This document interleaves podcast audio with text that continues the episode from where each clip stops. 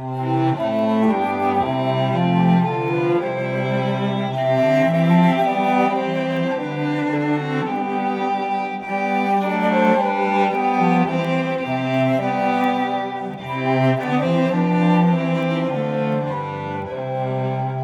our hearts condemn us, we know that God is greater than our hearts and He knows everything. Dear friends, if our hearts do not condemn us, we have confidence before God and receive from Him anything we ask, because we keep His commands and do what pleases Him. And this is His command to believe in the name of His Son, Jesus Christ, and to love one another as He commanded us. The one who keeps God's commands lives in him, and he in them.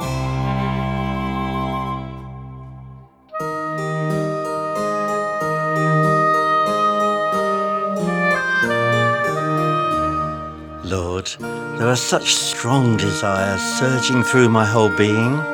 Holy aspirations are plenty, and longings that yearn to honour you. But also a rippling raft of far too hasty hankerings, and they cause the good things that I desire to say and do to elude me, so that I end up failing to show the kindness that I had intended desired of all nations, keep me from losing my way in a mithering maze of pointless recriminations. Rather let me be silent before you, O Lord of eternal ages. For morning by morning, day by every new day, you never fail to dispense your justice. In the fire of your jealousy, shine forth your light, exposing everything, both good and bad, to the heavenly light. And in my own heart I pray, in the words of a young African woman, O great chief, light a candle in my heart, that I may see what is in there and sweep the rubbish from your dwelling place. Thank you, Lord, that you don't consider my badness to be greater than your capacity to forgive. And so you don't want me to hide away in fear of my own failings or of the destruction that overtakes the guilty. For you, who are my hope and confidence, keep me safe from each snare.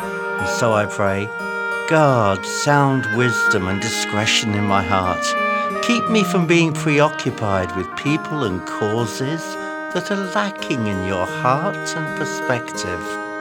So let the underlying direction of my heart be such that you can honour not in vain have you placed these longings deep within my heart. It is the meek and the humble that you seek, and you will purify the heart and lips of many, so that we may call together on your name and serve you shoulder to shoulder. For you, Lord, are the God who is with us. You're a mighty warrior who saves, and you delight in us. You rejoice over us with singing. Therefore, I will not let my hands hang limp, but will rather take great delight in you, Lord.